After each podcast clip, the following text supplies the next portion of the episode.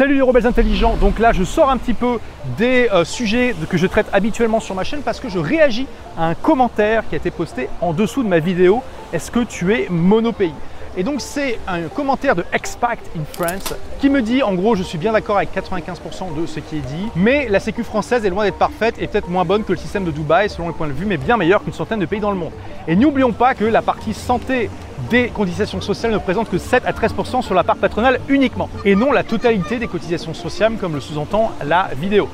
Alors déjà, tu as raison, j'ai laissé entendre qu'effectivement les 45% de cotisations sociales sont entièrement pour euh, la, Sécu, ce qui n'est pas le cas évidemment. Mais, et c'est aussi une parenthèse, euh, c'est pas juste les 7 à 13%, parce que le budget de la Sécu, il n'est pas à l'équilibre, et donc du coup, bah, il faut aussi inclure la CSG et la CRDS dedans, plus une partie de tes impôts, d'accord? Mais c'est pas là-dessus que je veux réagir. Je veux réagir parce qu'elle a dit c'est sur la part patronale uniquement. Et je vous le dis les rebelles intelligents, la séparation entre les cotisations sociales et les cotisations patronales, c'est de l'arnaque, c'est de la propagande.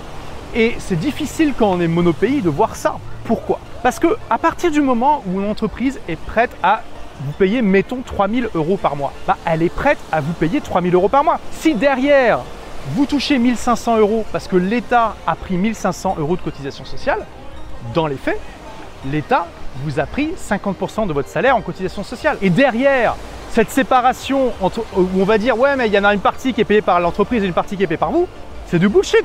C'est une distinction qui est artificielle, factice et inutile. Et je vais vous proposer euh, un exemple simple pour bien comprendre ça. Imaginons que vous ayez donc une cotisation sociale, mettons pour la retraite, de 10%, qui soit à 5% de cotisation pour l'employé et de 5% pour eh bien, le patron d'entreprise. Et là, il y a quelqu'un au gouvernement qui dit oui, mais c'est pas normal que les employés payent autant que les entreprises pour cette cotisation. Donc on va faire passer le taux à 4% pour les employés et à 6% pour les entreprises. Et là, il va y avoir des gens qui vont se dire Waouh, génial, je vais payer 1% de moins pour euh, ma retraite. C'est mon méchant patron qui a trop d'argent de toute façon qui va payer pour ma retraite à ma place. Ah oui, mais je vous pose la question qu'est-ce que ça va changer concrètement au niveau de l'argent que vous aurez dans votre poche au final? Vous aurez dans tous les cas 10% de cotisation. Que vous en payez 5 de part salariale et 5 le patron ou 4 et 6, ça ne change rien. Vous aurez exactement le même argent dans votre poche à la fin. Cette distinction cotisation salariale, cotisation patronale, c'est du BS. D'accord? On peut tout à fait se rendre compte de ça en étant monopoly. C'est plus difficile. C'est comme d'être un poisson à qui on dit mais tu sais qu'il y a autre chose que de l'eau. Déjà le poisson, faut qu'il se rende compte que euh, le truc dans lequel il est c'est de l'eau. Il a baigné dedans toute sa vie, donc pour lui c'est même compliqué de comprendre qu'il ah, y a un truc dans lequel il est quoi. Et là on lui dit mais non mais tu sais il y a aussi de l'air, euh, il y a d'autres animaux qui le respirent, ça marche aussi bien, c'est un système différent. Et le poisson il peut avoir beaucoup beaucoup de mal à comprendre, d'accord?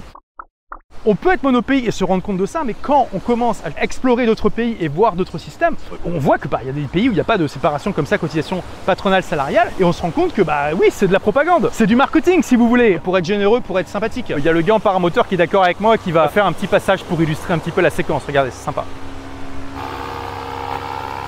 Et je vous dis que c'est inutile de faire cette séparation, mais ça a quand même une utilité, c'est de mieux faire passer la pilule aux employés. L'exercice que je vous donne maintenant, c'est aller voir un petit peu les différents types de cotisations sociales, si vous voulez, euh, vers le site de l'URSSAF, je crois. Sinon, vous pouvez facilement trouver ça sur le web. Et faites le calcul de combien vous payez exactement.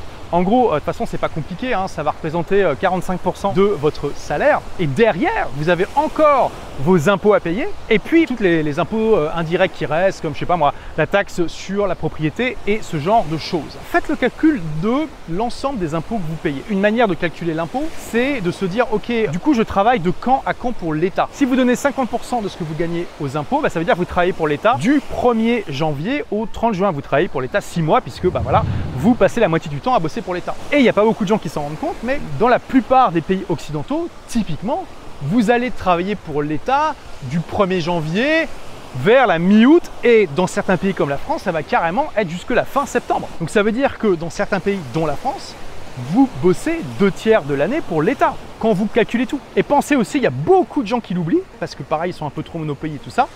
Incluez la TVA sur tout ce que vous achetez hein, dans vos calculs parce que c'est aussi une taxe. Quand vous achetez une télévision avec 20% de TVA, l'État vous prend 20% sur votre achat. D'accord? S'il n'y avait pas la TVA, ça serait moins cher. Et deuxième exercice que je vous donne, une fois que vous aurez fait ce calcul de combien de temps vous travaillez dans l'année pour l'État, allez regarder un point historique. Parce qu'au Moyen Âge, il y avait ce qu'on appelle le servage, donc il y avait des gens qui étaient attachés à une terre et qui travaillaient en gros pour le Seigneur et puis pour l'Église.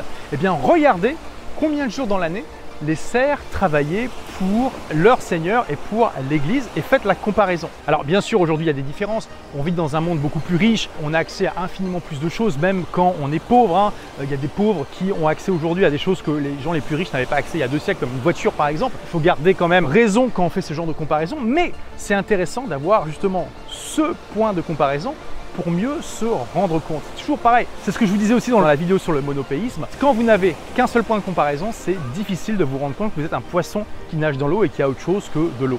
Voilà pour cette vidéo qui sort un petit peu des sujets que je traite d'habitude, mais c'était important pour moi de répondre et de vous montrer à nouveau quelque chose qui est plus facile à voir quand on n'est pas monopays. Encore une fois, quand vous n'êtes plus monopays, vous êtes moins facilement manipulable, on peut moins facilement utiliser de la propagande sur vous et vous êtes davantage eh bien, libre de choisir les systèmes qui vous plaisent et de comprendre un petit peu quand on vous raconte un petit peu du vent ou quand on vous parle de choses qui sont vraies. Merci d'avoir écouté ce podcast. Si vous l'avez aimé, est-ce que je peux vous demander une petite faveur?